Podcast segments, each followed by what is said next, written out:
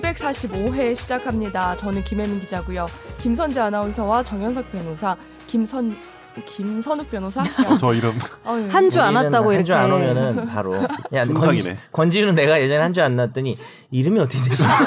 소개하면서 야 되게 솔직하다. 정석연이신가요? 뭐 이러고 그래 석연치 않다 할까? 이 정도는 그치 아이고. 아 반갑네요. 네, 일주일 쉬- 쉬시고 뭐 하셨어요? 이랬어요. 아, 이- 그렇구나. 일 때문에 신 거죠? 근데 못 그때 오더라고. 나 마침 입술이 다 텄네. 어. 아 마침 예, 직원도 되게 힘든데 음. 마침 급하게 일을 던져줘가지고 오후에 음. 그래서 그날 방송 녹음 날 오전까지 해야 되는 일이라서 음. 네. 열심히 하고 네.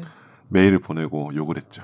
아, 선재 아나운서도 휴가 갔다 왔죠? 네, 저 목금토일 다녀왔고 그쉬잘 쉬었고 요즘에 뭐 어디 못 나가니까 음. 아, 어, 뭐 했는지 물어봐도 돼요? 아니 안 돼요. 아. 유튜브 그러니까 왜 찍었죠? 물어봐? 아, 유튜브 안 그거를. 찍었어요. 진짜, 유튜브를 야 진짜 싫다. 휴가 내고 유튜브를 찍냐? 진짜 싫다. 아, 왜 유튜브 그런 찍지 거 않았고. 아, 물어봐. 어. 근데 요즘에는 어디 갔다 오면은 하루 더 휴가를 내야겠더라고요. 음. 왜? 그렇지 않아요? 그러니까 토요일에 음. 도착하면은 그러면 일요일을 쉬어야 돼. 일을 쉬어야지. 음, 어, 하루 그래서 내쉬면서. 일요일을 쉬었어요. 힌트만 좀 주세요. 구경을 많이 하고 나오셨 오셨나요? 아니, 그냥 활동을 많이 쉬었어요. 하셨나요? 그냥 아, 안에 시장에서? 주로 있어. 아, 아니 아니요. 집 안에? 집은 아니고 다른 아. 곳에서 주로 아, 쉬었습니다. 궁금해. 어, 네. 별장 같은 게 한 세 채 있나 봐요. 결제 부럽죠. 오랜만에 들어. 권역별로 있는 거 아니에요? 제가 무주택자인데 별장이 세 개예요. 신기하죠? 그러니까 무주택자인데 별장은 있어. 어, 별장은 네. 월세로. 있어요. 별장은 주택이 아니니까. 그렇죠. 네. 월세로 있을 수 있잖아. 그렇죠? 네. 어, 뭐 1년 뭐 연세 이런 것도 있고 어, 어. 요즘에는. 근데 음. 그거 아닙니다. 그럴 돈도 음. 없고요. 음. 저도 지금 들어가야 하나 이 고점에 많은 하지 마. 고민이 듭니다. 음.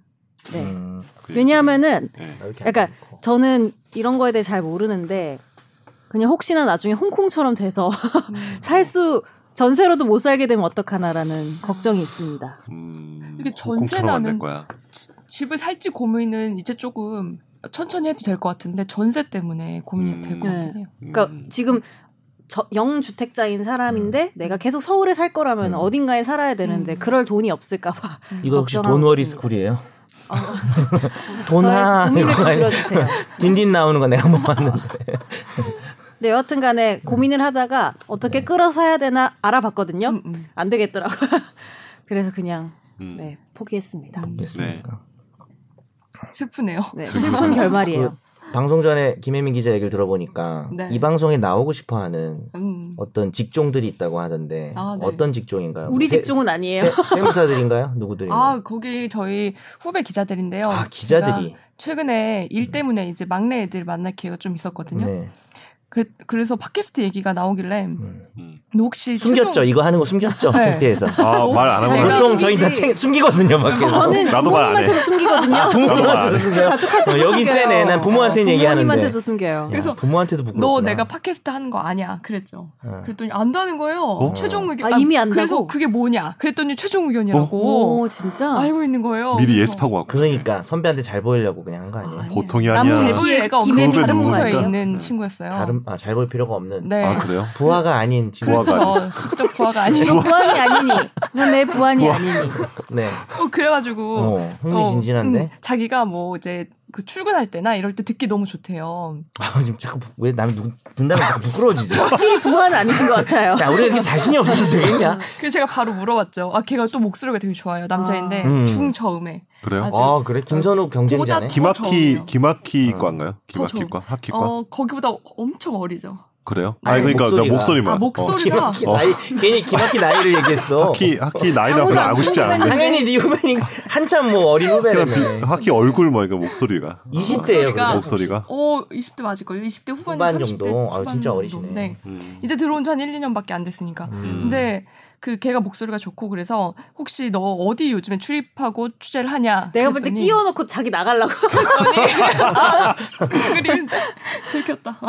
그랬더니 라임을 하- 저 라임 파견 갔다는 거예요. 그래서 너 와라. 내가 아, 아. 라임 얘기 한 번 할 수 네. 있겠네. 근데 아까 시작할 때는 뭐 많은 기자들이 오고 싶어 한다. 많이 아. 듣더라라고 했는데 한 아. 명이었나요, 혹시? 우선 걔는 구체적인 사를 제가 들었고 어. 그 옆에서 다른 카메라 기자 선배가 어. 혜민아 얘뿐만 아니라 젊은 기자들이 어, 이런 데 관심 많더라. 최종 의견에. 그래요? 아 그게 꼭 최종 의견은 아니지만 팟캐스트에. 어, 어쨌든 팟캐스트 얘기예요. 어. 팟캐스트에 전 아까 약간 부끄러우면서도 설렜는데 이걸 어, 많이들 근데 듣는다 그래가지고. 그래도 최종 의견을 알긴 대부분 알더라고요. 그래요. 그래서 그래서 이제 진행자가 바뀌는 얘기를 지금 하는 건가요? 미리 야 이거 생각하고 있는 거예요. 떡밥 막 이렇게 막 밑밥 막 깔고 잠깐만 있어. 지금 여기서 다 하고 괜찮네. 싶어 하지 않는단 말이에요. 설계를 본인만 먼저 짜고 나가려고 하면 안 돼요.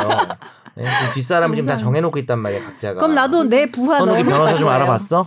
예, 제가 알아보고 있습니다. 어 그러니까. 네. 나도 제- 좀 알아보고 괜찮아요, 저희가 많아요. 주제를 좀 이렇게 핫한 주제를 할 때 네. 그걸 취재한 기자들 한 명씩 데려와서 해보면 어떨까? 음. 그래 초반에 우리 했었던 것 같은데 진짜 음. 초반에. 나 안 온 날. 어, 진짜 나 초반에. 안 온 날 기자가 왔었다 그랬어요. 음. 음.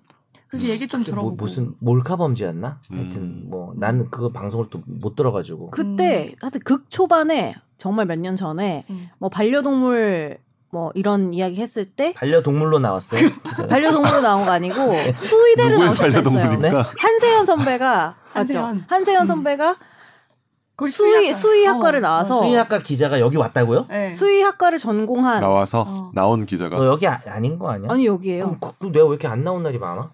아니 안 나온 많았겠지. 날에 더 전이 있겠죠. 변호사님이 여기 투입되기 전 뉴스 훅 시절 말이야. 아. 네, 네, 네, 네. 음. 훨씬 전에 거기는 지금 박사예요. 음. 그리고 수의학과. 음. 김종원 선배도 한 번 나온 좀 적이 좀- 있고 음. 아니, 하지만 내가 있기 저희는- 전에도 몇 회 정도 진행이 됐어요? 그랬었나 저는 봐요. 제가 처- 거의 처음이라고 생각했는데. 그때 여튼 이제 음. 그 진행자가 있었고 이승훈 선배랑 나랑 음. 있었고 이승훈, 기자가 맞다. 나와서 이제 자기가 알고 있고 취재한 그거를 했던 것 같아요. 음. 저는 음. 젊은 피만 수혈할 겁니다. 나이 제한이 있나요? 네, 김선재 아. 나운서보다 연차 낮은 아.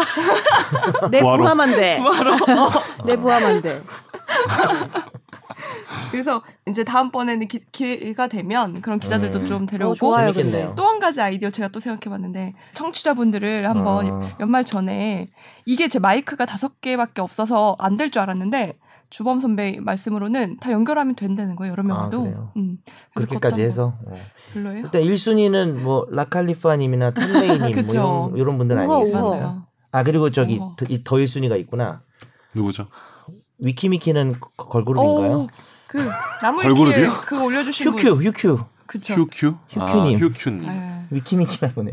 근데 그거의 전제는 그분들이 나오고 싶어 하는 최근에 거죠. 좋아해서. 네. 네. 그러니까. 맞습니다. 한번 네. 답변을 부탁드립니다. 아니 그럼 어, 그쪽 진짜? 의사는 우리는 뭐 중요하지 않고요. 아니면은 정 근데 나오라면 물어보시면은 전화 연결 음. 오기 힘들 또 지역에 계시거나 이러면은 근데 원래 아, 글로 소통하던 재밌습니다. 사람이 갑자기 실제로 실시간으로 보면 되게 어색한 경우 많던데. 음. 아, 옛날에 여기 저 있지. 펜팔 알, 아니 죄송합니다. 저희 저희가 언제쯤 너무 옛날 옛날 얘기다 펜팔이요? 죄송합니다. 네, 펜팔이라고 아시나? 예, 이 세 분이 안 그거구나. 어색하게 해주실 거잖아요. 네, 그렇죠. 음, 그건 그런데 그분이 좀 부끄러워할 수 있으니까 그러니까. 뭐 네. 전화로라도 연결을 하면 어때요? 음, 그것도 아, 좋아요. 얘는 부끄러운 우리가 더 부끄러웠지. 우리가요? 네, 저 우리가 부끄럽지 누구 않은데요? 앞에 내세우기에 괜부끄럽잖아요 괜찮아요. 저는 안 부끄러운데. 청취자분들만 자연스럽게 나오세요. 네가 제일 부끄럽고 아니요, 저는 거든? 선배님 부끄럽습니다. 네. 그만. 부한가요? 부하인가요? 부하다 이런 아닌가요? 얘기도 되는구나. 여기는 부하 관계인가요? 아닌가요? 아니죠. 아닙니다. 아니죠. 확실히. 선후배지만 부하는 아니죠. 맞습니다. 네. 예, 당연하죠. 아무 상관이 없는 거. 서로 존중하는 사이입니다. 네. 내가 제일 부하예요. 저번 주 주제가 재밌어서 그런지 댓글이 많이 아, 달렸어요. 이번에도 댓글이 많았어요. 네. 떼떼레떼떼떼레떼 남 어. 오셔서 네, 해주시겠습니다. 오. 어, 그때 누가 자연스럽다. 하셨어요, 그러면? 나 저번 주 방송 못 들었어. 바빠가지고. 뗀남 저번 주 제가 된남이었어요. 아, 다 하셨어요? 전 된 놈이었어요. 된 놈. 랜덤 두 분이 근데 나눠서 댓글이 두 개 있어. 된두개 있었어요. 두 개. 아, 그래요? 어, 된 놈이 제가 읽었죠. 된 놈이 올 줄 알고 두 개밖에 안 다신 게 아닌가? 된 놈이 그냥 저놈 아니에요? 그러면 된 놈이니까 저놈 잡아라 이러다는 게된놈 아닌가요? 어. 네, 저놈 놈 자자를 빵 써주냐? 터지셨네. 놈 쓰지 말고. 네. 아, 나 이거 나 이러고 내가 이러고 공격에 터지면 안 성공했어요. 지금, 지금. 터지면 안 돼. 주체를 못 하고 아, 있어. 정신 차려야 돼. 조심해요. 죄송합니다. 정신 잠깐 났습니다. 아, 네. 노래 눈물이. 읽어주세요. 예. 라칼리파님이 다루셨습니다. 방송 잘 들었습니다. 화재 관련 보험 이야기를 듣다가 요즘 저의 가장 큰 관심사인 키보드와 전기 자전거에 대한 궁금증이 킥보드요. 네 관심사를 말하지 마. 네 관심사가 키보드랑 마우스인 건 내가 알고 있는데 저는 네, 이분은 키, 키보드 되게 킥보드예요. 중요하죠. 기계식 네. 키보드 되게 중요한데 네. 제- 죄송합니다. 킥보드입니다. 예. 저는 현재 전기 자전거 중 패스 방식의 속도 제한이 되는 전기 자전거를 이용합니다. 그런데 12월쯤부터 킥보드가 기존 운전면허 소지자 대상만이 탈 수 있던 게 13세 이상 무면허라도 탈 수 있다는 개정안이 시행되면서 중학생쯤이면 아무나 탈 수 있게 되었습니다. 그렇잖아도 도로와 인도에 배달기사 스쿠터가 난풍 운전을 하던 곳에 전동 킥보드라는 변수까지 생기면서 자전거를 타다 보면 마치 내일이 없는 것처럼 운행하는 킥보드와 스쿠터들을 목격하게 됩니다.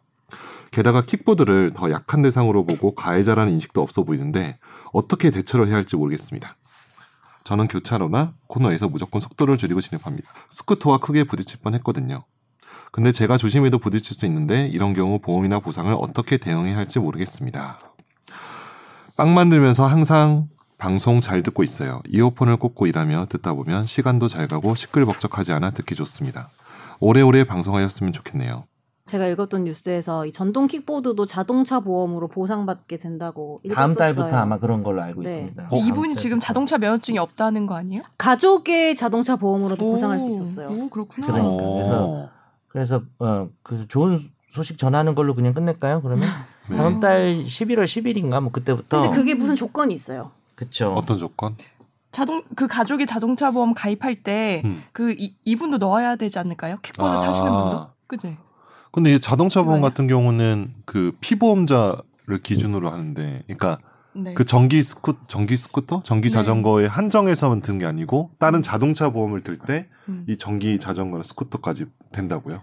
그러냐면요 자동차 어. 보험 표준 약관상 무보험 자동차 정의에 어. 개인형 이동 장치가 신설됐어요. 음. 그러니까 그거 같아요. 뭐 예를 들어 나는 운전면허증 없고 킥보드만 타는데 그런 보험 음. 못 들으니까 음. 가족이 운전하는 분이 한 명 있으면 음. 그런 거 있잖아요. 부부 사이에도 같이 부부 안정. 그 한정, 어, 예. 어. 아니면 뭐 음. 직계 가족 한정 뭐 이런 거 있을 때 음. 같이 포함해서 들면 된다는 말 아닐까요? 맞아요, 그렇죠. 음. 그리고 정말 김선재 변호 변호사네요. 오늘. 음. 근데 사실 그 이게 똑똑하시네. 금감원에서 똑띠야. 똑- 방금 말한 개인형 이동 장치에 추가하는 내용에 이제 보호법 세칙을 예고했고 지난달에 이제 다음 달에 이제 새 표준 약관이 적용이 되는 거죠. 음. 그래서 이제 이 약관이 이제 들어가야 되는 거라서 네. 기존 보험으로 뭐 무조건 보, 상받을수 있다는 얘기는 아니지만 음. 이제 길이 열린 거죠. 이 부분 좀 음. 어, 보험 들 때 신경을 써야 될 것 같습니다. 대신 제가 그때 뉴스 일- 그 했을 때는 뺑소니는 안 된다고 했어요. 그러니까 경찰서에서 사고로 처리가 된 건에 대해서만 되고 그렇죠, 그렇죠, 맞아요, 뺑소니거나 맞아요. 이러면은 음. 적용이 안 그리고 되니까 요렇게- 꼭 수습하세요. 음. 그렇죠. 이렇게 약관이 개정된 거는 사실 이제 도로교통법이 개정돼서 음. 어, 킥보드 인도 주행 허용되고 십- 방금 이분이 사연 보내신 것처럼 13살 이상이면은 13살 이상이면은 이렇게 음. 되는 걸로 바뀌었기 때문에 이제 상해 사고가 급증할 우려 때문에 이렇게 음. 약간 또 음. 변경이 있다고 합니다. 아주 적절한 댓글이었네요. 네. 저는 그걸 읽었어요. 이분이 빵을 만들면서 항상 방송을 잘 듣고 있다 그래서 빵을 좀 보내주셨으면 좋겠습니다. 무슨 빵 아, 먹었습니까? 진짜. 그러지 본격 마요. 구걸 방송 거지 방송 최종 의견의 정현석 변호사였습니다. 빵 하니까 전 크루아상을 좋아하는데 야 이 구체적으로 거지야. 파리에서 파리에서 아침에 먹었던 그 크루아상 맛이 아직도 정말 계속 농담입니다. 떠올라. 예, 네, 빵은 방금 죄송합니다. 네, 만든 게 이따 맛있어요. 사드릴게요. 감사합니다. 녹음 아, 저는 끝나고. 어, 제가 이 사 빵집이 먹겠습니다. 어딘지 죄송합니다. 알면 가서 네. 한번 먹어보고 싶긴 해요. 아, 그렇죠. 네. 그러니까 그러니까요. 우리 공개 안 할 테니까 메일로 보내면 저희가 가서 네. 사 먹을게요. 아니, 돈 저희가 내고. 광고해드릴게요. 광고 아, 진짜? 효과는 없겠지. 근데 앞광고야, 이분이 앞광고. 운영자신가요? 제가 그걸 까먹었는데 운영자신가요? 십몇 년 동안 빵 만드는 일을 하신다고 돼 있어서 아, 아마 제 생각에는 그거 그 그거네요. 그 파티쉐 뭘 맞나요? 파티시에리? 파티쉐 파티쉐? 파티쉐 맞죠? 파티쉐 맞죠? 네. 어. 소믈리에 아니죠? 네. 소믈리에는 이거 아닌가요? 이거? 네. 제가 맞아요. 다음 템레이님의 댓글을 읽어도 될까요? 네, 네. 합시다. 그런 식으로 해야 돼. 네. 그럼 못 그러니까 이런 들어. 사람이 아무도 없었던 거죠. 어. 템레이님께서 전 체벌을 참 많이 당하고 성장했습니다. 다섯 살부터 조모스라에서 성장했는데 워낙 엄하신 분이었거든요. 음. 엄마 없이 자랐다는 말을 듣게 하지 않기 위해서 일부러 더 엄하게 하신 것도 이해하고 제 인생에서 가장 사랑하고 존경하는 분이 할머니이긴 하지만 젓가락질을 잘 못한다거나 성적 1점이 떨어졌다거나 이런 것들에도 꽤나 체벌을 심하게 당하고 자랐던 건 아직도 큰 트라우마로 남아 있습니다. 나이 먹고 나서 생각해보니 그 덕에 내가 엇나가지 않고 번듯한 직업을 갖고 살아가고 있구나 싶기도 하지만 전 늘 주눅 들어서 살았던 것 같습니다. 실제로 지금의 가까운 친구들을 만나기 전까지는 심각할 정도로 내성적인 아이였습니다. 방문 현관문 열리는 소리만 들려도 화들짝 놀라고 분명히 할 거 다 하고 당당하게 책을 읽거나 게임을 해도 되는데 굳이 불을 다 끄고 이불 속이나 장롱 안에 숨어서 스탠드를 켜놓고 책을 읽곤 했어요. 뭐 그 덕에 남부럽지 않은 건덕, 축덕, 락덕이 됐는지는 몰라도 씁쓸한 유년기와 청소년기를 보내긴 했죠. 내년이면 불혹인 나이인 지금도 유달리 청각이 예민한 걸 보면 그 영향이 없다고 하지는 못하겠네요. 겨우 30대 중반쯤이 되어서야 모나지 않은 성격이 완성된 것 같은데 체벌은 저도 선재 아나운서님 말씀대로 전면 부정합니다.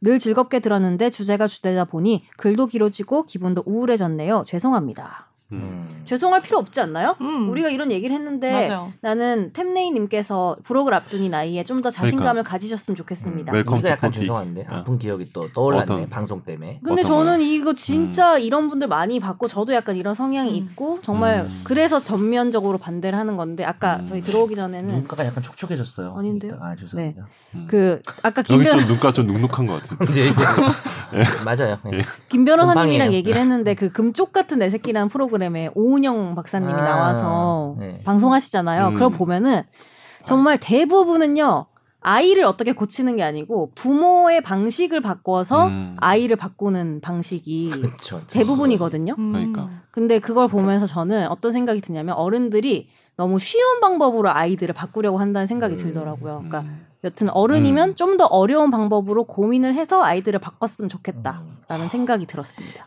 변호사님 네, 진짜. 얘기를 좀 들어보고 싶어요. 음. 저희가 어. 저번 주에 아, 못 들었잖아요. 네. 네. 그래요? 예. 체벌 방송 안 들었죠. 아 저번 주에 방송 못 들었습니다. 네, 죄송합니다. 자녀 체벌 하십니까? 저요? 솔직하게 얘기하기. 저는 체벌을 엉덩이 살짝 때리는 정도? 뭐 그 외에는 체벌이 없는 것 같은데 우리. 엉덩이 근데 살짝 저희 때립니까? 저희 아내는 이제 회초리로 이렇게 아 이렇게 아내분이 여기 또 뭐지 음. 종아리 때리는 걷어 정도? 이렇게 해가지고 네. 뭐 다섯 대뭐 네, 이런 그 정도까지는 하고 그 식으로. 하고 이상의- 하는 거네요 어쨌든 네, 체벌. 그때 체벌을 하는 거죠. 아 네. 그게 우리의 어제 궁- 궁금했었는데 음. 저도 체벌을 음, 했거든요. 음. 그래서. 근데 이게 좀 부모 교육이 필요한 것 같아요. 저도 이제 아이들 둘 키우고 있는데 저도 이제 부모로서 이제 아이한테 어떻게 하면 내 화를 내가 화가 났고 음. 너가 이 상황에서 어떻게 해야 되고 이런 것들을 이성적으로 뭔가 이렇게 표출하는 이 방법을 잘 모르겠어요. 나도 이게 뭔가 그 순간에 오면은 음. 그러니까 아예 화를 아- 그냥 내지 말고 그냥 넘어가기도 한다거나 음. 어떻게 보면 회피하는 거죠 그 상황을. 그냥 넘어갈 어 때도 넘어가 있죠. 그러니까 귀찮아서. 그러니까 맞아요. 귀찮아서 그럴 그러니까 때도 사실 있어요. 혼육을 해야 될 타이밍인데 그 방법을 모르니까 그리고 내가 음, 또 옛날에 내가 받았던 방식대로 하면은 또 이렇게 역작용이 또 바- 음. 발생하는 걸 나도 뭐 몇 번 목격을 하다 보니까 음. 특히 저는 이제 둘째 아들내미랑 얘기할 때 좀 약간 그런 현상이 좀 있거든요. 음. 둘째랑 저랑 거의 뭐 친구처럼 막 하다가 약간 애가 선을 넘을 때 보면은 음. 이게 보면은 어 이게 이거 분명 말을 했는데도 애가 계속 뭔가 이렇게 막 하는 거예요. 음. 그럴 때 좀 아 이걸 어떻게 해야지 뭐 이런 좀 생각이 좀 들어요. 음. 네. 그러니까 뭐 어렵더라고요. 그래서 둘째가 이 방송을 들을까요? 네 둘째가요. 네.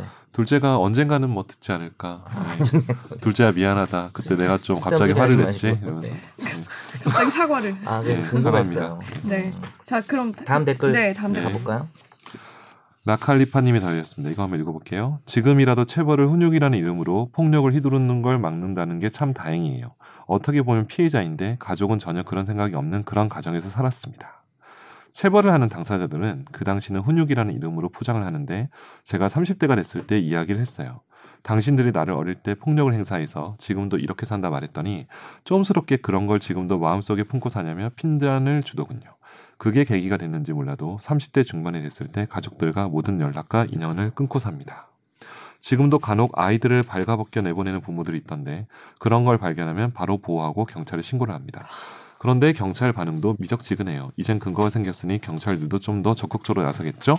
제발 경찰들도 적극적이면 좋겠다는 생각을 해요. 근데 저랑 저 좀 어. 음. 비슷한 경험이 있어요. 막이 음. 정도까지는 아닌데 음. 그 저도 나중에 성인이 돼서 어릴 때를 되돌아봤더니 그 진짜 잘못된 행동인 것 같다는 생각이 드는 거예요. 체벌에 대해서. 음. 그래서 얘기를 한 적이 있어요. 근데 저는 제가 기대했던 반응은 아 그래 나도 그때는 잘 몰라서 그런 행동을 했는데 그런- 뭐 미안하다, 미안하다 이 정도의 정도. 반응을 기대했었거든요. 아, 근데 어떤 반응이 나왔냐면은 그래서 내가 널 잘못 키웠다는 거니? 아. 라는 대답이 돌아오더라고요. 근데 그러니까 확- 이게- 이게 뭔지 알겠어 나는 정말 비슷한 음. 경험인데 지난번에 선재가 본인 얘기할 때도 어 그래도 본인 얘기하기가 좀 힘들 수도 있는데 얘기하네라고 했는데 오늘 템레이님하고 라카리파님은 그 더 힘든 것 같은 지금 사실 음. 선우기가 댓글 다 읽지는 않았거든요. 음. 그죠? 그렇죠. 근데 되게 구체적인 얘기를 많이 해주셔가지고 용기를 음. 내서 해주셔서 선재도 또 그런 얘기를 했네요. 음. 그래서 저도 막 음. 그때 만약에 사과의 말이 나왔다면 어땠을까라는 그렇죠. 음. 생각이 들더라고요 성인이 돼 사실은 그러니까. 이분들이나 뭐 다 피해자라고 할 수 있을 것 같아요. 저는 음. 피해자라는 용어를 쓸 수 있지 않을까. 음. 좀 상처가 빨리 치유가 됐으면 네. 좋겠습니다. 많이들 극복하신 것 같긴 한데. 네. 네. 호호 아재기님께서 어, 넘 뒷북 주제라 고민하다가 의견을 듣고 싶어서 다시 보충 댓글 남깁니다. 변호사님의 댓글을 읽는 와중에 낙태는 반대하지만 형사법으로 처벌은 반대한다고 하셨는데 제가 알기로 현재 정부와는 24주까지는 허용이고 합법적으로 할 수 있습니다. 지금 정부와는 법률적, 사회적으로 낙태 합법화가 아닌가요? 낙태 합법화에 일부 규제를 두는 걸 무조건 낙태가 불법이라고 표현하는 건 쉽게 이해가 안 가서입니다. 지금 정부안이 글로벌 스탠다드이기도 하고 특히 선진국 대부분이 이런 모델을 도입하고 합법화로 분류되더군요. 우리나라 면허 소지자 누구나 합법적으로 운전을 하지만 음주운전이나 과속 등을 불법으로 규제를 한다고 운전 자체를 불법화한다고 표현하진 않잖아요. 과학적으로 24주 이후에는 태아의 뇌가 이미 다 발달해 있고 모체 없이 생존이 가능하고 고통을 느낀다고 합니다. 어, 이번 주 주제인 아동 체벌 금지처럼 아이를 키우는 건 자유고 합법이지만 체벌하는 걸 규제하겠다. 이것처럼 낙태를 허용하고 합법화하겠다. 다만 아동 학대처럼 고통을 느끼는 주수의 태아 낙태는 규제하겠다는 걸 낙태를 형사처벌 불법화라고 언급하는 건 이해가 안 가서입니다. 추신도 있어요. 질문 형식이라 공격적으로 느껴질까봐 걱정이 돼서 노파심에 그건 절대 아니라고 말씀드립니다. 공격 다 해놓고 농담이고요. 정말 농담이고요. 아 이렇게 생각하실 수 있을 것 같은데 호아재기님의 의견의 전제에는 뭐가 있냐면 24주가 지난 상태에서 낙태를 하는 것은 낙태가 아니라 거의 아동학대처럼 생각하시는 거죠. 정부 안에서의 24주라는 기준으로 음. 그러니까 이제 그거에 바- 정부 안도 부족하다고 주장하는 분들은 24주가 지나도 태아니까 음. 분명한 건 사람은 아니에요. 네. 물론 이제 사람마다 관점이 다르겠지만 뱃속에 있는 상태니까 네. 어, 저- 지금 정부안이 낙태를 전면 합법화한 건 아니죠. 어, 그건 아니죠. 그러니까 아니 그리고 14주와 24주 두 개가 있는 거니까. 그쵸 그리고 음. 주수별로 낙태는 배에서 나오지 않은 애를 어 그런 이제 태아를 태- 그건 다 태아거든요. 나오기 전엔 다 태아입니다. 그 상태에서 이제 태아를 어 사망케 하는 음. 그 행위가 전부 낙태인데 그 그래서 이제 물론 찬반은 오늘 지금 얘기하려는 건 아니고 낙태를 전면 합법화하자는 주장에서 봤을 때는 정부가 일부 주수에 대해서는 낙태를 불법하고 있는 거죠. 범죄하고 있는 거죠, 아직도. 그게 타당한지를 떠나서. 그래서 어 아마 이제 댓글 다신 분 생각에는 24주 이후는 낙태가 아니다. 혹은 그건 뭐 거의 아동 학대다. 이렇게 생각하시는 거 살인이다. 이렇게 생각하시는 것 같은데 뭐 개념은 그렇지는 않습니다. 그래서 그리고 사실상 음. 그때도 얘기했지만 14주까지가 전면 허용이잖아요. 그렇죠. 그렇죠. 전면 허용의 그러니까 경우에는. 14주 이후에는 네, 근데 이제 불어, 불법이 될 수도 있는 거고. 제가 볼 때도 범죄가 될수 있는 24주 이후에 그 자기의 몸의 변화를 모르는 사람은 없을 거는 같은데 음. 한 14주라는 기간으로 봤을 때는 일부 여성들의 입장에서는 내가 왜 범죄자가 되어야 하는가라는 생각을 할 수 있지 않을까요? 그렇죠. 음. 그리고 14주 이후도 요건을 갖추지 못하면 범죄가 되는 거죠. 지금 정부 안에 의하면. 그래서 뭐 정부 안에 대한 찬반을 떠나서 개념은 좀 정리할 필요가 있어서 말씀드려봤습니다. 네. 음. 뱃살마왕님이 다루셨습니다. 체벌 관련해서 이야기 듣고 써봅니다. 저도 체벌이 심하던 시대에 살았는데요. 출연진 중 어느 분의 말처럼 체벌뿐 아니라 그냥 꾸짖음이라도 내가 납득을 할 수 있냐 없냐가 중요한 것 같습니다. 저도 몇 년 전까지 체벌은 절대 해서는 안 된다고 생각했는데 최근 몇 년 사이에 왜 체벌은 안 되고 꾸짖음은 되는 거지 하는 의문이 들었습니다. 김선재 아나운서의 마음도 이해가 가고 저도 그렇게 생각했는데요. 저도 아이가 없긴 하지만 조카나 처조카들 보면 체벌하는 부모들이 어느 정도 이해가 갑니다. 그분들도 다 처음에는 안 때리고 타일러야지 하고 생각했었어요. 그런데 그게 하루 이틀이 아니고 계속 반복되다 보면 조금씩 조금씩 그 결심이 무너지게 됩니다. 애초에 아이를 기른다는 것 자체가 현대사회에 맞지 않는 행위 같아요. 아이들을 통제하는 수단은 점점 빼앗기는데 사회는 점점 바빠져서 시간을 들여서 기다려주거나 납득시킬 수가 없게 되고 있으니 라고 의견을 달아주셨습니다. 뒤에 읽어요, 뒤에 읽어요. 뒤에 이거요. 이거 어쨌든 그리고 외국에서도 많이 때립니다. 사대주의란 말을 안 할 수가 없게 되네요. 프랑스에서는 공공장소에서 애를 싸대기도 때리고요. 그- 진짜요? 미국에서도 엉덩이 같이 안 보이는데 많이 때립니다. 슬리퍼 같은 걸로도 많이 때리고요. 점점점. 예, 거기에 대한 어디든지. 댓글이 네. 있고요. 어디든지님이 달아있습니다. 동감합니다. 저희 누나도 어릴 적부터 엄마한테 회초리로 많이 맞곤 했는데 항상 자기 자식은 절대 안 때릴 거라고 하더군요. 하지만 딸 하나 아들 하나 낳은 우리 누나 말 안 듣는 조카 녀석들 궁둥이에 불내기 바쁜 하루를 보냅니다. 저도 학대 수준의 체벌은 당연히 반대하고 약한 체벌도 되도록 지향해야 한다는 생각이지만 부모나 육아하는 성인에게 정말 뿌리치기 어렵고 일시적으로나마 강력한 수단이긴 합니다. 네. 이렇게 네. 댓글 을 자, 아니 근데 음. 사대주의란 말이 있어도 그런 나라들에서는 음. 아동 학대가 조금이라도 표시나면 이웃들이 무조건 신고하고요. 음. 무조건 경찰도 오고요. 음. 사실은 좀 다르긴 하죠. 그 부분은. 더 음. 이제 뭐 처벌 시스템이 있으니까. 그러니까 그게 실제로 이뤄지냐 아니냐보다는 그거에 음. 대해서 사회가 어떻게 반응하냐는 저는 뭐 사대주의라고 할 수도 있겠지만 차이가 있다고 생각하고 네. 저는 내가 어른 싸대기주의 아닌가요? 싸대기주의. 어. 죄송합니다. 어른으로서 결심이 무너지게 되고 네. 음. 힘들다고 해서 그게 음. 올바른 행동이 되는 건 아닌 것 같습니다. 아, 그래서 어른이 참 힘든 것 음. 같아. 내가 근데 힘들다고 저는- 쉬운 선택을 음. 했을 때 그게 그러니까. 올바른 그 행동이 되진 얘기도 않죠. 중요한데 뱃살마왕님 이제 제 이름을 좀 기억해 주셨으면 좋겠어요. 뭐라 그랬는데요? 항상 출연진 중 한 분이에요 저는. 요게 뭐 뭡니까? 요게 이제 대놓고 뭐라고 하기 뭐해서 그런 거 아니에요? 이름 알겠죠. 아니에요 이거는 오- 옹호하는 말이었어요. 아 옹호하는 네, 말이 네, 아, 그래요? 아 제가 옹호하는 했던 말인데. 말이거든요. 김씨예요 이분은 성이라도 야 너희가 다 김김김이잖아 지금. 삼김이에요 우리. 근데 내 이름 김김씨입니다. 틀린다. 정현석으로. 도로에 놓여 있는 연석. 자 그래서 꼬부꼬부님 네네 그 빨리 이름 네, 어필한 거예요. 꼬복꼬복님 댓글 읽을게요. 가족에게 받을 수 있는 아픔 때문에 체벌을 무조건 그만둬야 한다라는 의견은 너무 이상적인 것 같습니다. 물론 최대한으로 물리적인 체벌이 없는 게 좋겠지만 아이마다 필요한 교육 방법이 다르다고 생각합니다. 법과 교육이 존재하는 이유는 사회에서 생활하는 규범이자 최소한의 테두리라고 생각하는데 그 범주를 넘어서는 행동을 할 때엔 그에 맞는 처벌이 있다는 걸 알려줘야 한다고 생각해요. 가정에서나 학교에서 하는 체벌의 더 넓은 범위가 존재는 해야 한다는 생각을 합니다. 체벌에 대한 안 좋은 기억 때문인지 아이들을 방치 수준에 이르는 사람들을 보면 체벌의 필요성을 느낍니다. 물론 김선재 아나운서님 얘기한 것보다 더 극단적인 상황이긴 한데요. 그래서 생각한 게 어른들에게는 아이들에게 적절한 교육과 체벌이 어떻게 존재해야 하는지 교육이 더 의무화돼야 되고 아이들에게 체벌의 존재를 인식시켜주는 게 좋은 방향이 아닐까 싶습니다. 음. 음, 물론 이제 체벌을 핑계로 학대하거나 이런 건 안 된다라고 또 덧붙여 주시긴 하셨는데 근데 저도 체벌이 있어야 된다는 분이네요. 이분은 그죠? 사실 어, 적당하다면. 저는- 체벌보다는 물리력을 가르칠 필요는 있다고 생각해요. 음. 예를 예를 들면- 들면 어떤 네. 어. 예를 들면 내가 밖에 나가서 음. 진짜 누군가에게 뭐 성추행을 당할 수도 있고 이런 음.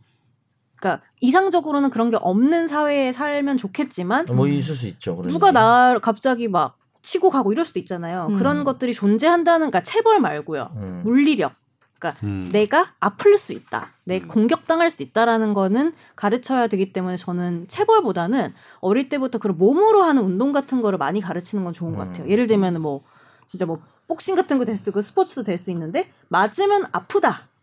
음. 하지만 음. 맞을 수 있다라는 건 정도는 가르치는 맞을 수 있다. 내가 이렇게 더 까불다가 엄마한테 맞을 수 있다. 뭐 아 근데 이런 그런 체벌은 거요. 반대해요 김선재 어. 아나운서. 음. 체벌 아니 아니, 아니, 아니, 엄마한테 어떤 맞을 말, 수 있다가 아니고 엄마는 안 때리지만 네가 어. 사회에 나갔을 때 아, 이게 다른 얘기인 누군가한테 거야. 아, 이건 좀 네, 맞을 약간 수 다른 있다. 다른 그 이 맥락이다. 댓글하고는 다른 얘기고 어, 이- 오케이. 이게 전혀 다른 얘기야. 그러니까 이제 음. 물리력에 대한 학습이 필요하다는 음. 얘기고 그러니까. 선재 얘기는 체벌은 맞을 수 반대하는 거지. 있는데 그치. 선재. 네, 거기에 어. 대해서 저항해야 된다라는 말이죠. 뭐 음. 그러니까 어떻게 네가 대응하고 할 것인지 일단 가르쳐줘야 맞으면 된다. 어. 아프다. 그러니까 맞으면 아프다라는 사실을 인식 못하고 선을 넘는 분들이 있거든요. 그러니까 아이들이 이제 음. 오히려 선재 얘기는 뭐냐면 피해자가 되는 걸 방지하고 스스로 지키고 보호하는 음, 얘기를 음. 하는 거고 그런 게더 체벌 반대하는 입장에서 얘기하는 거야. 근데 지금. 전 이분 이- 말처럼 이분 얘기는 전혀 다른 얘기야. 이분 이분, 말처럼- 얘기는 체벌하자는 얘기거든. 음. 할 수 그- 있다는 거거든. 근데 체벌에도 교육이 필요한 건 맞아요. 아 그렇죠. 네. 맞아. 전 그게 중요한 것 같아요. 이게 이거는 뭐 애들도 무- 분명히 그 정도의 체벌은 그 부당한 거야라는 인식이 필요하지만 부모도 어, 체벌 대신할 수 있는 다른 많은 것들을 알고 있어야 될 것 같아요. 공부를 하고 네. 음. 그러니까 어, 오은영 최대한 그런 걸 선생님한테 다른 배우든. 방법 어, 그러니까 금쪽 같은 내 이제- 새끼를 보세요, 여러분. 정말 많은 방법이 나옵니다. 음, 그렇구나. 그렇죠. 네. 네. 마지막 댓글인가요? 알겠습니다. 이제 네이버, 네이버, 오디오 클립으로. 그죠. 우호님 혼자 음, 달아주셨어요. 우호님 달아주셨네요. 음. 식당에서 계속 시끄럽게 떠들어서 그냥 나간 경험 놀랍게도 있답니다. 어릴 때 아마 삼계탕 집이었나? 식당에서 동생과 떠들다가 결국 화가 난 부모님이 저희를 데리고 그냥 식당을 나가셨었죠. 그때는 꽤 충격적이었습니다. 한마디라도 더 했다가 심하게 혼날 것 같아서 순식간에 입을 다물게 되더라고요. 방송 듣다가 갑자기 그때 경험이 생각이나 댓글 남겨봅니다. 네. 음, 이게 김선재 아나운서가 추천했던 방법. 네. 그 저희가 가- 그 사례를 가정을 했거든요. 고기를 영상에서. 굽다가도 나간다고 제가 음. 얘기했습니다. 어? 그래요? 지금 계산하고 딱 계산해야죠. 계산하고, 그럼 계산 안 계산하고 그 계산을 해야죠. 그러니까 남은 그 고기를 싸가진 않아요. 근데 싸가지 저도 않네요. 몇 번 그게 해봤는데 너무 아까운데. 그렇게 하다 계속 밥을 끼니를 거르게 되니까 그다음에 못 하겠다. 배가 고파. 고기 다 파잖아. 배가 어, 고팠어요. 고기는 무슨 죄야? 조합 패고 먹는 걸로. 아니 그래서 엄마 아빠들이 집에서 먹나 봐 그냥. 그냥 식당 불안하다. 밖으로 애만 내보내면 어떨까요? 어, 그건 또 이해도 안 돼요. 되는 거잖아, 그죠? 혼자 애만 엄마 내보내면. 부모는 고기 먹고 아 그건 좀 이상하다. 근데 애만 어. 내보내면은요 사고 나, 애가 그치? 외로움을 느끼는 사고 나죠, 사람이 될 사고 수 나죠. 있어요. 아, 맞아. 외롭다고 생각하는. 그리고 그치. 또 유쾌한 친구면 유쾌한 친구들의 문제인 게 제 동생 이 얘기했잖아요. 쫓아내는데 나가서 친구들이랑 놀는 경우도 있거든요. 유쾌한 친구들은 또 네. 아 갑자기 그 유쾌한 친구를 얘기하니까 컬투에서 들은 사연 생각나는데 그건 얘기 말 안 해야겠다. 다음 회에 공개하는 네, 다음에 건가요? 할게요. 시간이 그러니까. 네. 없어. 아니, 근데 오늘 우리가 맞아 두 분이 네. 집탐이 생각보다 좀 짧을 것 같아서 왜냐면 네네. 정치 이슈를 빼고 이제 법적인 얘기만 하려고 어 화제한 판결을 세 개를 해보자라고 이제 호기롭게 준비를 했는데 지금 앞에 시간 너무 많이 가가지고요 정치자 사연 지금 두 개인데 하나가 너무 길어서 다음 주에 뭐 하고 음, 네. 하나는 해드려야 될 것 같고 정치 사연 네. 화제 판결은 거의 뭐 하나 정도 하거나 음. 못하지 않을까 네, 재밌는 거 하나만 해- 뽑아서 하면 될 것 같고요. 정치 사연 소개해 주세요 청취자의 법률 사연을 진단해 드립니다. 날로 먹는 청사진.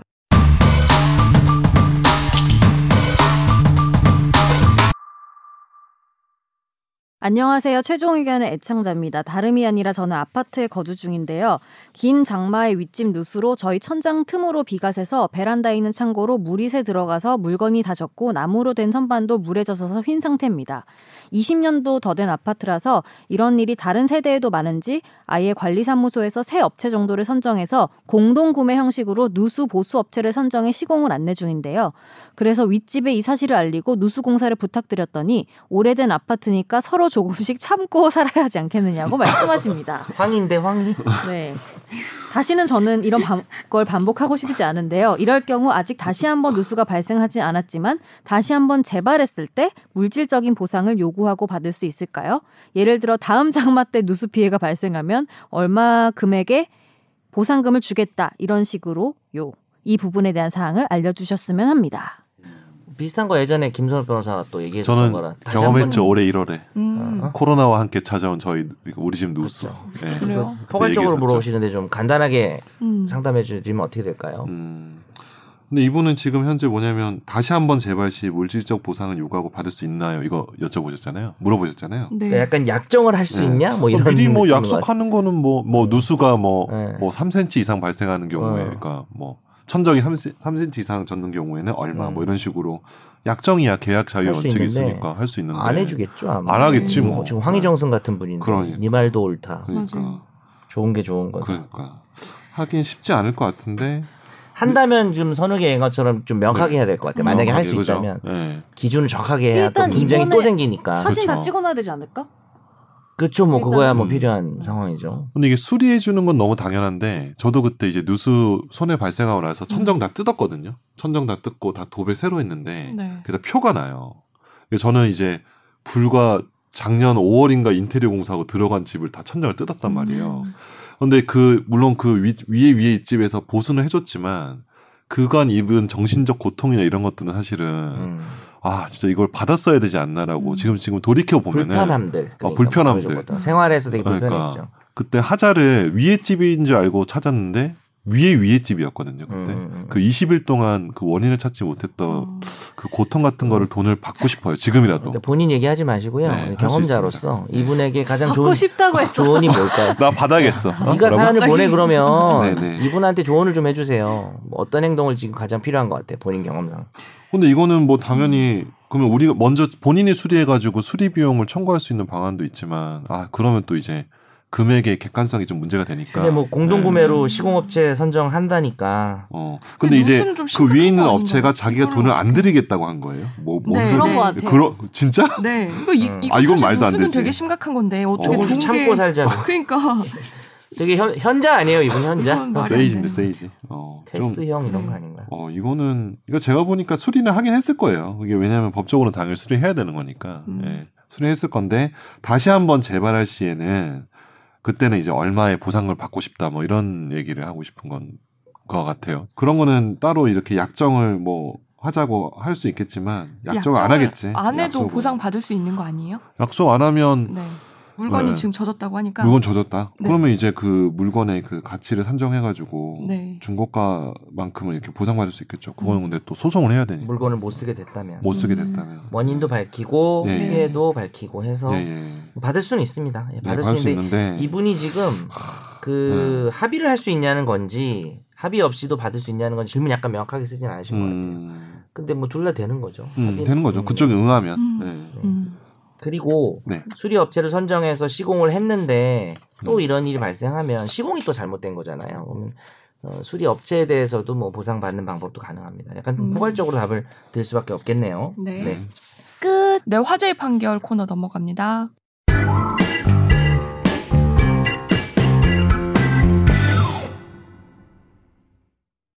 네, 응급 환자를 태우고 병원으로 이동하던 구급차를 가로막고 고의 사고를 낸 택시 기사 기억나시죠? 당시에 그 환자가 그 뒤에 숨졌었는데 어, 그거에 대한 판결이 나왔습니다. 드디어 유심 음. 판결이 나왔네요. 네. 음, 택시기사 최 씨는 지난 6월 8일 서울 강동구 고덕역 인근 도로에서 사설 구급차와 일부러 접촉사고를 내고 사고 처리부터 해라 환자가 죽으면 내가 책임진다며 10여 분간 앞을 막아섰습니다. 당시 구급차에 타고 있던 폐암 4기 환자는 이후 사망했고 환자의 아들이 이 기사를 처벌해달라면서 국민청원을 올려서 사건이 알려지게 됐고 이후 택시기사 최 씨는 구속됐고 재판을 받았는데요. 최근 서울 동부지법은 특수폭행, 보험 사기, 업무 방해, 재물 손괴 등의 혐의로 최 씨에게 징역 2년의 실형을 선고했습니다. 예, 음, 이게 우리가 지난번에 이분 사망한 거에 대해서는 책임 물을 수 없을 거다. 네. 뭐 실형이나 이런 거 절대 안 나온다고 말씀드렸는데 실형이 나왔네요. 근데 네. 저희가 그때 분석한 게 전혀 틀린 건 아니고요. 이분이 범죄가 많았어요. 아, 네. 다른 범죄가 많아서 음, 상습범입니다. 음. 이런 식으로 사고 내고 협박해서 돈 뜯어낸 게 여러 건이 있었어요. 이미 음. 예, 이미 여러 건이 공갈채가 있었고 네 건인가 있었습니다. 그래서 음. 그걸로 뜯어낸 돈이 지금 1,700만 원 정도 있었고요. 그다음에 그 그 과거의 사고들에서도 폭행이나 공갈 미수나 뭐 보험법 위반이 계속 있었습니다. 음, 아, 우리가 이제 궁금한 건 이번 사건이죠. 근데 이번 사건에서 어, 사망에 대해서는 저희가 분석한 대로 음. 검사가 아예 기소를 안 했어요. 그러니까 음. 우리가 그냥 생각할 때는 얘 때문에 지체돼서 이제 돌아가신 거 아닌가 생각할 수 있지만 인과관계 입증이 어려울 거라서 처벌하기 어려울 거로 말씀드렸고 네. 실제 아예 기소를 안 했고요. 다만 이번 사건에서도 처벌받은 게 있습니다. 특수폭행, 특수재물손괴 그리고 뭘까요? 업무방해입니다. 음. 구급차가 이렇게 가는 상황을 어, 응급환자 이송 업무를 11분 정도 이렇게 음. 방해했다는 것 때문에 네. 이것도 이제 이분이 최종적으로 어, 실형이 나오는데 기여가 된 거죠. 음. 이런저런 게 다 합쳐져서 어, 다만 참고로 이제 검사는 7년을 구형을 했었어요. 근데 그거보다는 좀 약하게 나왔네요 네. 아, 판결이. 좀 궁금한 게 그럼 앞에 이제 고의 사고나 네. 단추, 그 보험금 갈취했던 거 네. 이런 거는 처벌을 받았어요? 아니면 그냥 전력만 남아 있는? 이번에 같이 이 그게 다 밝혀지면서 아, 그러니까 여죄들이 드러나면서 이게 기소가 된 거예요. 그럼 그때는 그게 어. 이, 이 사람이 그 공갈이었던지 갈취했던지를 몰랐던 거죠. 그냥 돈을 다 줬던 거죠. 아, 미수도 있어요. 그냥 아, 왜 미수 달라고 하냐. 기소가 공갈 됐어요. 미수도 기소된 게 있고 공갈이 된 것도 있고. 그 사회적으로 유명해지시면서 한 큐에 그냥 다 걸린 것 같습니다. 음, 일부는 합의가 되고 피해자들이 처벌 불원 의사를 냈, 냈기 때문에 아마 이 과정에서 본인이 이제 뭐 구형되고 나서 그런지 그전인지 모르겠지만 7년 구형되고 이제 무서웠겠죠. 그래가지고 이제 뒤늦게 합의를 하고 다닌 것 같아요. 그래서 좀 취형을 줄인 게 아닌가. 근데 고의 사고 있잖아요. 네네네. 아마 당한 분들 모를 수도 있어요. 자기가 맞아. 고의로 음, 당했다는 과거의 네. 거를. 분들은 모를 수도 어, 있죠. 어, 그러니까 아 그렇구나 내가 잘못했구나 어. 하면서 네. 만약에 그 소식 들으면은 소식 들었겠죠. 조사 받으면서 열 받아가지고 처벌 세게 해달라고 탄원서를 냈을 수도 있어요. 그런 그러니까. 분들이. 여러 가지 경험 겹칠 수 있겠죠. 네. 넘어갈게요.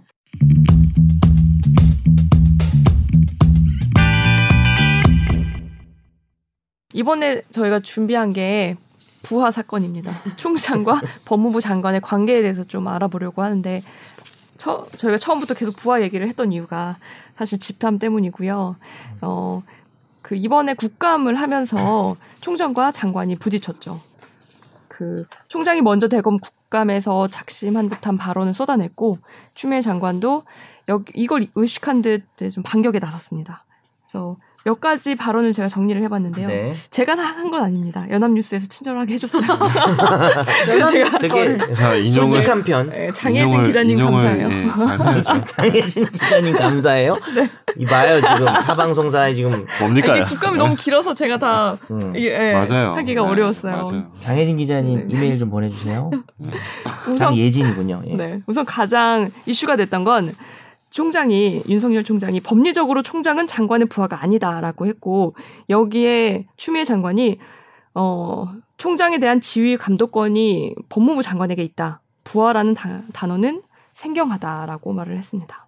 그다음에 이 차- 수사 지휘권, 수사 지휘권에 대해서 장관이 오- 그 이번에 취임한 뒤로 벌써 두 번인가 세 번을 지휘권 행사를 했거든요. 네. 네. 근데 수사지휘권. 네, 총장은 이게 총장의 지휘권 박탈은 비상식적이다라고 했고 음. 장관은 발동이 적법하고 필요했다라고 했습니다. 아호. 네, 라임 수사가 또 진행되는 도중에 법무부가 별도의 감찰을 진행 중이죠. 김봉현 사건에 대해서 그랬더니 여기에 대해서 총장은 수사가 끝나고 문제가 생겼을 경우에 감찰을 하는 거다. 장관은 어, 수사팀을 대상으로 하기 때문에 아무런 문제가 없다라고 했습니다. 뭐 마지막으로 이제 한, 한 가지만 더 소개를 하- 해드리자면 검찰 인사가 초 그리고 올해 초와 중순에 있었는데요. 여기 총장은 법무부와 대검 사이에 실질적인 협의 과정이 없었다고 했고 장관은 음, 형사부와 공판부 중심의 인사를 했지만 총장이 이를 반대했고 반감이 있어서 인사 협의가 없었다고 말했다고 주장했습니다. 좀 정리가 되시죠? 그래서 제가 검찰정법과 정부조직법 규정을 찾아봤거든요. 네네. 근데 너무 추상적이라서 음. 누구 말이 맞는지 구분이 안 되는 거예요. 그러니까. 음, 설명을 드려보면 네. 정부조직법은 사실 이제 각 행정 각부가 네. 대통령이 통할한다고 돼 있어요. 네. 일단 그러니까 이제 또 우린 대통령제고 음. 대통령이 수장이라는 거는 부인할 수 없습니다. 그러니까 네. 행정 조직에서 그리고 거기에 32조에 보면 법무부 장관은 자 이걸 잘 읽어야 음. 되겠죠. 검찰 행영 인권 옹호 출입국 관리 그밖에 법무에 관한 사무를 관장한다 이렇게 돼 음. 있습니다. 그러니까 다시 말하면 법무부 장관은 검찰 사무를 관장하게 돼 있습니다. 네. 그러면 관장의 뜻은 뭐냐면은 이를 주도적으로 맡아서 음. 한다라는 사전적 의미가 있는 거죠. 네.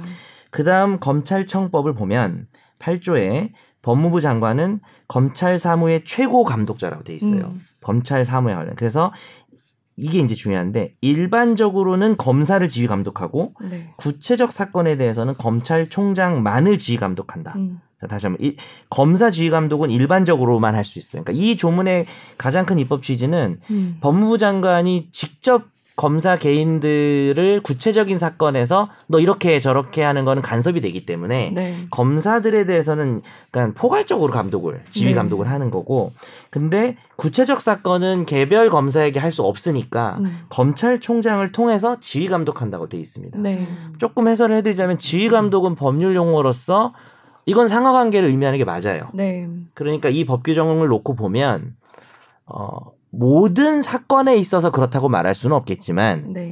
법무부 장관이 검찰총장에 대한 지휘 감독권이 있다는 거는 음. 뭐 저는 일단 법적으로는 상하관계가 아닌가라는 아, 생각은 부하 듭니다. 맞아요? 이제 부하라는 단어는 이제 또 얘기를 해봐야 되겠지만 음. 상하관계는 네. 맞다. 그런데 다른 이슈는 이거죠. 그럼 검- 법무부 장관이 뭔가를 얘기하면 검찰총장은 다 들어야 되는가? 음. 그 말은 이제 그건 이제 네. 그 다음 이슈로 얘기할 수 있겠지만 음. 아, 나 일단 기본 정리한 겁니다. 네, 일단 그러니까 계속 이런 얘기를 거지, 해보시죠. 네. 상하 관계는 맞지만 그 말을 들어야 하나 안 해야 하나는 또 다른 문제란 거죠. 그런 문제일 수 있죠. 음. 근데 구체적 사건에 관해서 지휘 감독한다 그랬으니까 사실 법무부 장관이 부당하거나 위법한 지휘 감독을 한 게 아니라면 음. 중앙청 창살 쇠창살 연습 좀 했습니다. 네. 검찰총장을 어, 지휘 감독한다고 돼 있기 때문에 문제가 음. 없다면 사실은 검찰총장이 구체적 사건에 관한 거라면 음. 어, 그걸 들어야 되겠죠. 근데 여기 이슈가 두 개예요. 이번 수사 지휘가 과연 부당한 것이냐, 음. 그럼 음. 온당한 것이냐. 음. 두 번째는 구체적 사건에 관한 지휘 감독이 예전에 뭐 천정배 장관이 했던 음. 것처럼 이거는 좀 불구속 수사로 해라라는 음. 수준에 그쳐야 되는 건지 아니면 음. 너 빠져.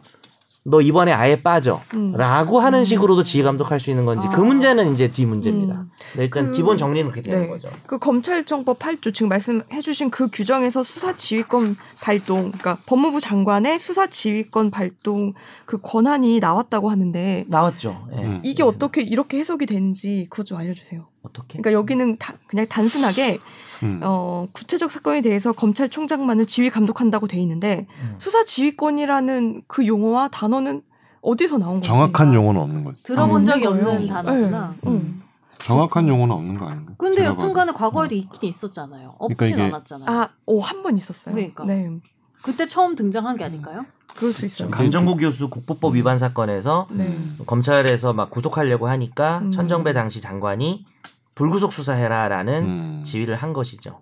네. 이번하고는 좀 정도나 상황은 좀 다른 것 같긴 해요. 음. 음. 네. 그 약간 좀 약간 네. 러프하게 예를 들면 음. 우리 학교 교장 선생님이 있잖아요. 음. 네. 교장 선생님이 벌써 좀 러프한데요. 네. 나 쪼매- 나 쪼매난 그 초딩 애들 가지고 네. 야 너 수학 문제 뭐 여기까지 풀어 이렇게 얘기 안 아, 하잖아요. 그러- 아, 그럴 수 그러니까 안 있네요. 하고 음. 담임 선생님들 쫙 불러가지고 담임 선생님들한테 뭐 네. 3학년은 뭐 이렇게 하고 4학년 이렇게 하고 네. 이런 식으로 지휘 음. 감독하잖아요. 그러니까 그런 식으로 생각하면은 법무부 장관과 이제 검찰총장 그리고 검사들의 관계를 좀 음. 이해하기 편할 것 같아요. 아, 아, 좋은 지 맞아요. 네. 저- 네. 지휘네요. 저도 이 생각이랑 되게 비슷한데 음. 지금 장관과 그 총장이 대립하는 이유는 규정은 그렇게 돼 있지만 부- 음. 그러니까 어떻게 말하면 부하라고 말해도 맞을 그 관계지만 그동안은 관습적으로 그렇게 해오지 않았기 때문에 음. 그래서 여기서 오는 마찰 아닐까요?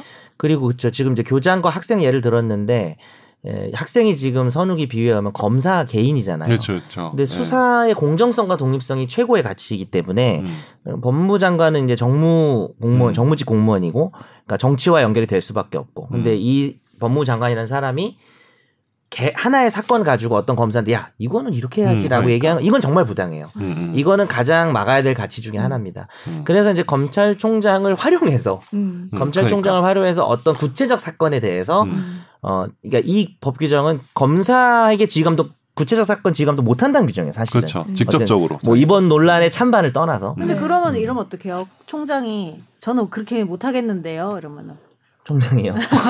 저는 밑에 어. 애들한테 그렇게 못 말하겠다. 이럴 수도 있잖아요. 기본적 그런 다툼이 있을 수는 있겠죠. 검찰청도 하나의 독립된 기관이고 검찰총장도 음. 검찰청이라는 어떤 조직에 사실 이게 모든 법무부 장관의 이야기를 검찰총장이 들어야 되는 건 아니에요. 음. 그래서 윤석열 총장이 네. 나는 부하는 아니다라고 말한 게 음. 어, 답을 좀 드리자면 음. 법적으로는 특정 부분에 있어서 부하가 맞아요. 음. 제가 볼 때는 음. 부하가 맞는데 부하는 아니지 않습니까? 그러니까 그것도 이제 초반에 작심하고 한 말인지 모르겠어요. 음. 이제 자꾸 얘기를 하니까 이렇게 막 다투는 음. 과정에서 아니 그럼 내가 부하는 아니지 않냐 이렇게 나온 걸로 저는 음. 기억을 하는데 이 말에 담긴 의미는 저는 이해는 돼요. 음, 어, 그러니까 부하는 맞는데 음. 왜 그러니까 모든 얘기를 내가 다 따라야 되냐? 음. 그리고 시킨 대로 다 하는 거. 어 아니야? 음, 내가 무슨 그 그럼 그냥 바로 밑에 내가 소속된 어. 기관이냐? 음, 음. 법무장관 밑에서 법무장관 시키는 일만 하는 사람이냐? 음. 어, 부당하 내 생각에 부당하다고 생각하면 따르지 않을 수도 있는 거 아니냐라는 음. 뭐 그런 의미에서는 이해할 수는 있습니다. 그런 김선재 반발을. 아나운서 말대로 부하라고 해서 그 의견을 무조건 따라야 되는 건 아니잖아요. 아니지. 그게 음. 위 상관의 의견이 무조건 맞는 것도 아니고. 정당한 명령에만 복종해야 되니까. 그럴 수 있고 또 추미애 장관과 그러니까 법무부 장관과 검찰총장이 그러니까 검찰총장이라는 게 법무장관 안에 쏙 들어가는 음. 바로 밑에 있는 기관은 아니기 때문에 음. 독립성이 있기 때문에 그 네. 윤석열 총장의 이야기도 이해는 됩니다. 저는. 그런 그 그 쏙 들어가는 기관이 아니다라는 걸 표현해 주는 규정이 있어요.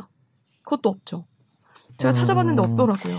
이렇게 볼 수는 있겠죠. 구체적 사건에 대해서 검찰총장을 지휘감독한다는 이 규정 자체가 네. 일반 개인 검사를 지휘감독 못하고 그때 비- 무슨 구체적 사건에 의견이 있는데 이건 내가 너무 지휘감독 하고 싶어 장관이 네. 그러면 아 그럼 그때는 총장을 통해서 해라는 이야기가 있지 그 외에 일반적으로 네. 검찰총장은 법무부 장관의 지휘감독을 받는다라는 일반 규정은 없는 거니까 음, 뭐 그래서 거기서 독립된 간접적으로 찾을 수 있는 기관이다. 거겠죠. 예, 음. 독립성이 있는 기관이죠. 네. 근데 사실 그건 인정해 줘야 돼요. 독립성 있는 기관은 맞아요. 음. 그죠? 음. 그래서 아까 저도 계속 드는 생각이 교장 선생님이 학생들한테 직접 지시를 하면 우리는 그게 틀리진 않지만 이상하다라고는 생각은 하잖아요. 그렇지. 네, 그 차이 아닐까요? 이러면서. 너무 구체적으로 지시를 내리고 있어서 아, 위법인지 아닌지 감찰을 몰라. 하는 방식으로? 어, 아니, 그러니까 지금 추미애 장관이 개인 검사들을 지휘하고 있지는 않잖아. 그렇지. 그건 안 하잖아. 근데 그게 이제 정, 이 법에 위반이 되는지 안 되는지 좀 논란이 있는 거 아니에요? 그러니까 그 정도로 구체적으로 지시를 하고 감찰 하는 거 검찰 아니냐? 내리는 건- 하느냐는 의혹이 그러니까 어, 있다. 어, 이런 거. 아, 오케이, 진짜 오케이, 나는 오케이. 무슨 오케이, 얘기인지 오케이. 알겠어요. 근데 저는 어떤 느낌이냐면은 예를 들면 법적으로도 들어야 한다고 돼 있어도 어떻게 듣게 만들 수 있겠어요. 그렇지 않아요. 현실적으로 생각, 현실적으로 봤을 때 내가 안 듣겠다고 마음을 먹으면 법적으로 아무리 들어야 한다라고 규정돼 있어도 사실은 그건 들어야 한다는 의무 조항일 뿐이지 음. 막 무조건적으로 지켜진다는 보장은 할 수 없잖아요. 근데 근데 그럴 경우에는 그것으로 말미암은 결과에는 음. 사실은 본인이 책임을 져야 되는 거죠 사실은. 근데 이제 그렇죠. 사, 실은 네. 웃긴 게 들었어요. 그러니까 지금 이제 배제하라고 해서 그러니까 말을 안 들은 건 아닌데. 아, 처음에 한 번 거부했다가 예. 그래도 다시 해 그래가지고 그쵸. 알겠다고 그 했어요. 사실은 약간 윤 총장이 약간 웃겼던 부분은 이제 얘기를 다 들어놓고 음. 국감에 나와서는 내가 부합니까라고 얘기를 하니까 아. 그러니까 그게 조금 약간 앞뒤가 안 맞는 상황이 왔다는 생각이 들고 네. 어, 뭐 그럴 수는 그러니까 있겠죠. 이런 거지. 그러니까 일반 대중들이 보기에는 음. 왜 저런 얘기를 저기서 하나라는 생각이 들 수는 있을 것 같아요. 그렇죠. 음. 예. 근데 이제 울분이 근데 이제 쌓여가지고 그 당시 통한 것 굉장히 같아요. 그 여당 네. 국회의원들이 굉장히 많이 공격하지 않았었나요? 뭐 하여튼 그런 상황에서 공격은 엄청나게 했죠. 부하라는 말이 그리고 나온 뭐- 것 같은데. 어. 뭐 추장관에 대한 야당 의원들의 공격도 뭐 그랬는지 모르겠지만 어. 어쨌든 뭐 윤 총장이 나왔을 때 여당 음. 의원들의 공격이 저는 뭐 음. 개인적으로 지금 윤석열 총장이 조금 이상했다는 얘기도 했지만 음. 그 당시 뭐 국감에 대한 게 우리가 오늘 주제는 음. 아니지만 네. 어, 좀, 좀 많이 부족한 공격 그러니까 음. 이제 공격의 강도만 높였는데 그러니까. 그냥저 이건 정말 이건 정치적 어. 견해가 전혀 아닙니다. 오케이. 그러니까 그냥 제가 아는 법률 지식에 기반해서는 음. 법적으로 되게 틀린 말을 하면서 공격을 음. 했던 여당 의원들이 많았어요. 음. 제가 볼 때는 뭐 딱 그걸 음. 뭐 여당. 하나 하나 네. 음. 뭐, 지- 뭐 야당 의원들도 뭐 그러겠죠. 근데 음. 여당 의원이 윤 총장을 공격할 때 공격하는 방법이 음. 그러니까 이제 여당 내가 만약에 여당을 지지한다면 음. 이렇게 말하겠죠. 더 잘 공격했어야 된다. 어, 그러니까 아, 공부를 어. 좀 안 하고 와서 공격한 음. 거고 만약에 내가 뭐 윤석열 총장이나 뭐 혹은 뭐 야당을 지지하거나 음. 윤 총장이랑 야당이 뭐 하나는 아니지만 음. 그렇다면은 어좀 말도 안 되는 공격하고 있다. 뭐 이렇게 음. 비판을 할 수 있을 정도로 음. 좀 법적으로 더군다나 이제 법률가 출신인 음. 여당 법사위원들이. 의원들이 네. 좀 부당한 비판이 있지 않았나라는 음. 생각은 듭니다. 음. 구체적인 내용은 나중에 뭐 기회가 되면.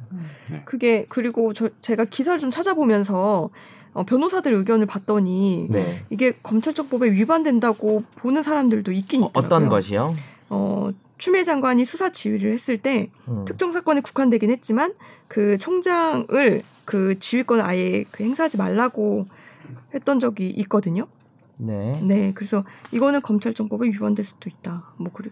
그러니까 이제 그 견해를 뭐 네. 소개하자면 이런 거죠. 음. 아까 제가 얘기했던 건데 음, 구체적 사건에 관해서 검찰총장을 매개로 해서 네, 음. 어, 수- 지휘 감독을 분명히 할 수 있습니다, 장관이. 근데 이제 어디까지 할 수 있는지 명확한 근거는 없는데 음, 그냥 이제 그간의 관례들을 봤을 때는 수사지휘권 발동 사례가 이제 한 건밖에 없었고 그 네. 이전에는 네, 그다음에 그게 어, 어떻게 보면 개인의 인권에 대한 침해, 음, 강정호 교수에 대한 구속 수사에 대해서 어, 수사하는 건 좋은데 네, 예, 음. 불구속으로 하는 게 나 좋지 않겠냐라는 음. 식으로 어, 얘기를 했던 거고 근데 이번 같은 경우는 아예 빠지라고 한 것이기 때문에 음, 보는 견해에 따라서는 음, 그런 식으로 하는 것은 그 장관의 지휘 감독 권한의 선을 넘은 거 아니냐 음, 위법하고 부당하다는 견해가 있죠. 네, 어.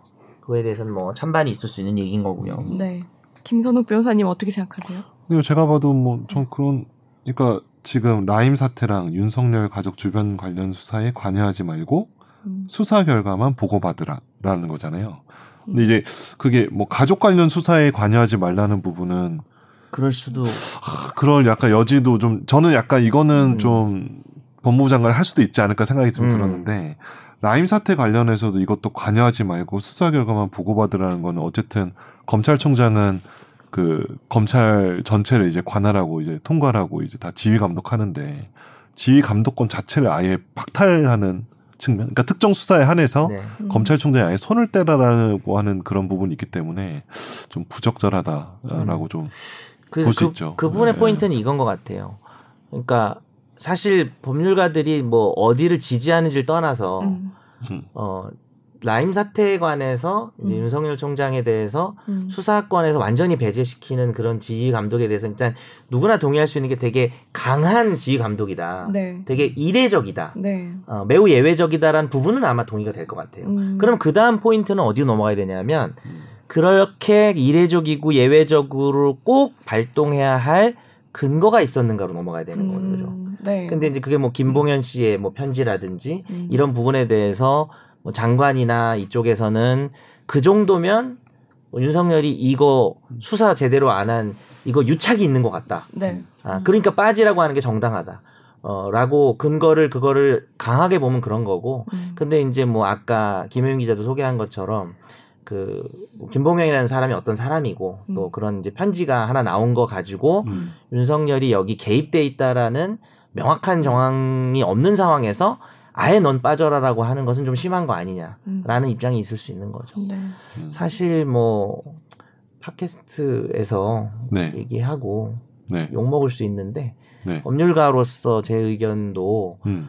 선욱이랑 비슷해요. 그러니까 어, 그렇습니다. 뭐냐하면 그 수사지휘권을 음. 장관이 발동하는 게 과연 완전히 너 빠져까지도 그 안에 있는 건지도 지금 명확하지가 않은데 음. 있다고 치더라도 분명한 건 매우 강력한 조치다. 음. 그러려면 정말 국민들이 납득할 수 있는 근거가 좀 명확했어야 된다고 생각을 하는데 음. 현재 상태에서는 라임 사태 관련해서 윤석열이 개입해서 부당한 조치를 했다라는 명확한 근거가 부족하지 않나. 음. 그 근거가 부족한 거에 비해서 내려진 조치는 과도하지 않나. 음. 라는 게 뭐 제 의견입니다. 음. 오. 많은 법률가들이 그렇게 생각할 것 같아요. 저는 음. 법률가가 아니니까 음. 그냥 일반적인 무슨 간가요? 궁금해. 무슨 겁니까? 시민의 입장에서는 음. 왜 이런 대화까지 내가 국감에서 들어야 하나라는 네. 아. 생각이 제일 많이 드는 것 같아요. 그래도 뭐 중요한 우와. 의원들이 막 음. 어떻게 두 사람의 싸움 붙인 어, 것도 있어요. 그러니까 그렇지 않아요? 뭐냐면은 맞아요. 네. 여튼간에 어떤 정돈, 그러니까 뭐 항상 이성적이어야 한다는 거 아니? 당연히 정치인이든 누구든 간에 감성의 영역이 필요한 거니까. 근데 뻔히 사실은 이게 방송이 돼서 화제가 되고 그 언론에서 쓰고 대- 그 댓글이 달리고 이렇게 뻔히 다 알 거 아니에요. 거기는 모든 사람들이 음. 꼭 총장 뭐 장관이든 음. 누구든 간에. 근데 그런 상황에서 여하튼간 아까 말했듯이 부하까지는 아니더라도 여튼간에 일정 정도의 어떤 지위를 받는 관계가 사람. 있는 거잖아요. 음, 그러면은 자기네들끼리 치열하게 뭐 음.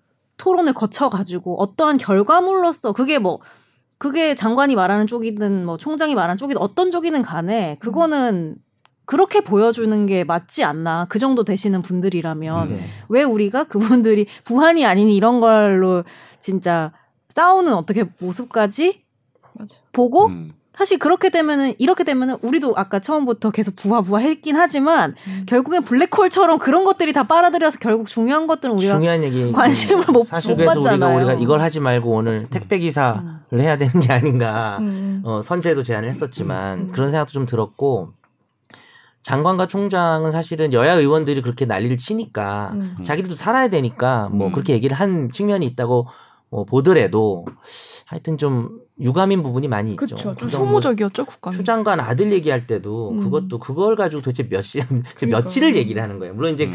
뭐, 뭐 공직에 있으니까 음. 문제 삼을 수는 있다고 봅니다. 근데 그걸 이야기하는 동안 뭐 중요한 얘기는 하나도 못 하니까 맞아요. 그런 게 좀 피로감을 느끼는 거죠, 우리는. 음. 국감이 사실. 원래 그런 자리가 아닌데. 음, 그래서 이제 더 이상 그런 얘기를 하지 말자는 취지에서 음. 오늘 그러니까. 방송은 금지어예요. 총장이랑 장관이 저희 방송에서 아, 이제 부하도 금지인가요? 총장 장관 그 부하하는데 부하 부하가 지 아. 부하가 그 취미로 오른다. 부하가 집에 온다.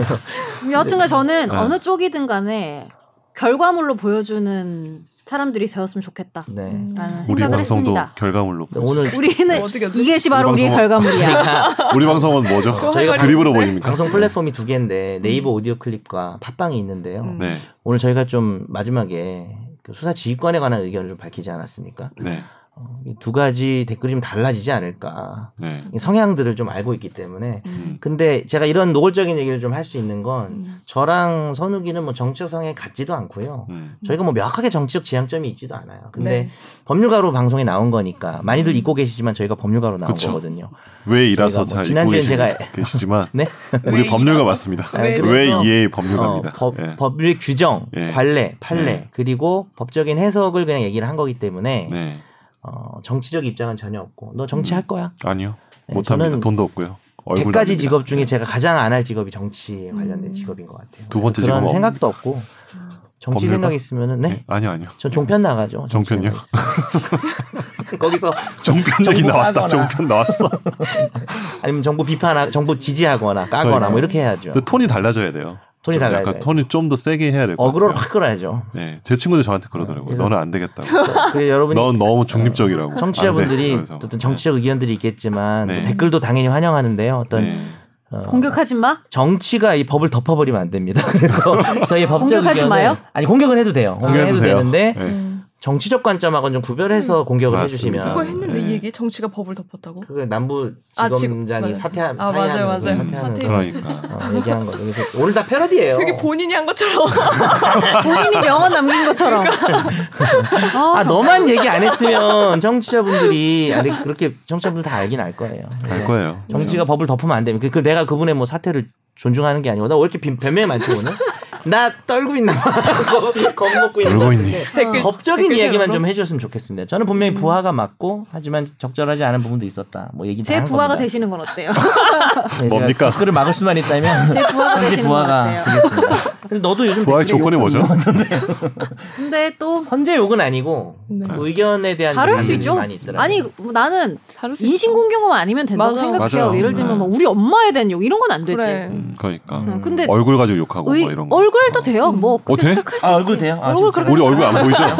얼굴 되는지 몰라가지고 제가 아니면 어쩌겠어. 자기도 메모해놔. 모르게 내가 이상하게 생긴 메모해놔. 거야. 얼굴이 이상합니다. 지금 방금 달았어요. 근데 중요한 거는 이런 거지. 이제. 또 논리상의 오류나 네. 그런 것들이 있을 때 더 마음 아프죠, 사실은. 아 그래요? 네. 음. 그냥 못생겼다 이런 것보다는 음. 내가 했던 말에서 그것이 아, 좀 논리에 맞지 않네요. 라든가 아니면은 누구에게 상처를 줄 수 있겠네요. 이런 거 그러면 피드백이 들면 오히려 이런 더 거 마음이 어때요? 아픕니다. 너 내가 당신 내 말이 잘못. 너무 못생겼어요. 이렇게 말하면 그건 상처 아무 의미가 받겠네요. 없잖아. 정 변호사님도 제가 보기에는 드립이 재미없다라는 그 말이 가장 어, 상심이. 그걸 제일 싫어하실 것 그러니까 같아. 그 제일 싫어. 오늘 많이 달리겠네요. 네. 재미없다고. 재미도 너무 없고 재미가 없었다. 제가 최근에 재미도 본, 음, 없고 교훈적이지도 않고. 최근에 뭐 본 이래서. 맞춤법 틀린 거 중에 그 마마 잃은 중천공이랑 응? 그거 아시나요? 마마 마마 뭐야? 잃은 중천금을 아, 어떤 애가 마마 잃은 마- 엄마를 잃은 마마 잃은 중천공이다. 그 옛날에 무슨 그런 신화가 있는 것처럼 그런 게 몇 개 있는데 요즘에 가장 웃겼던 게 그거였어요.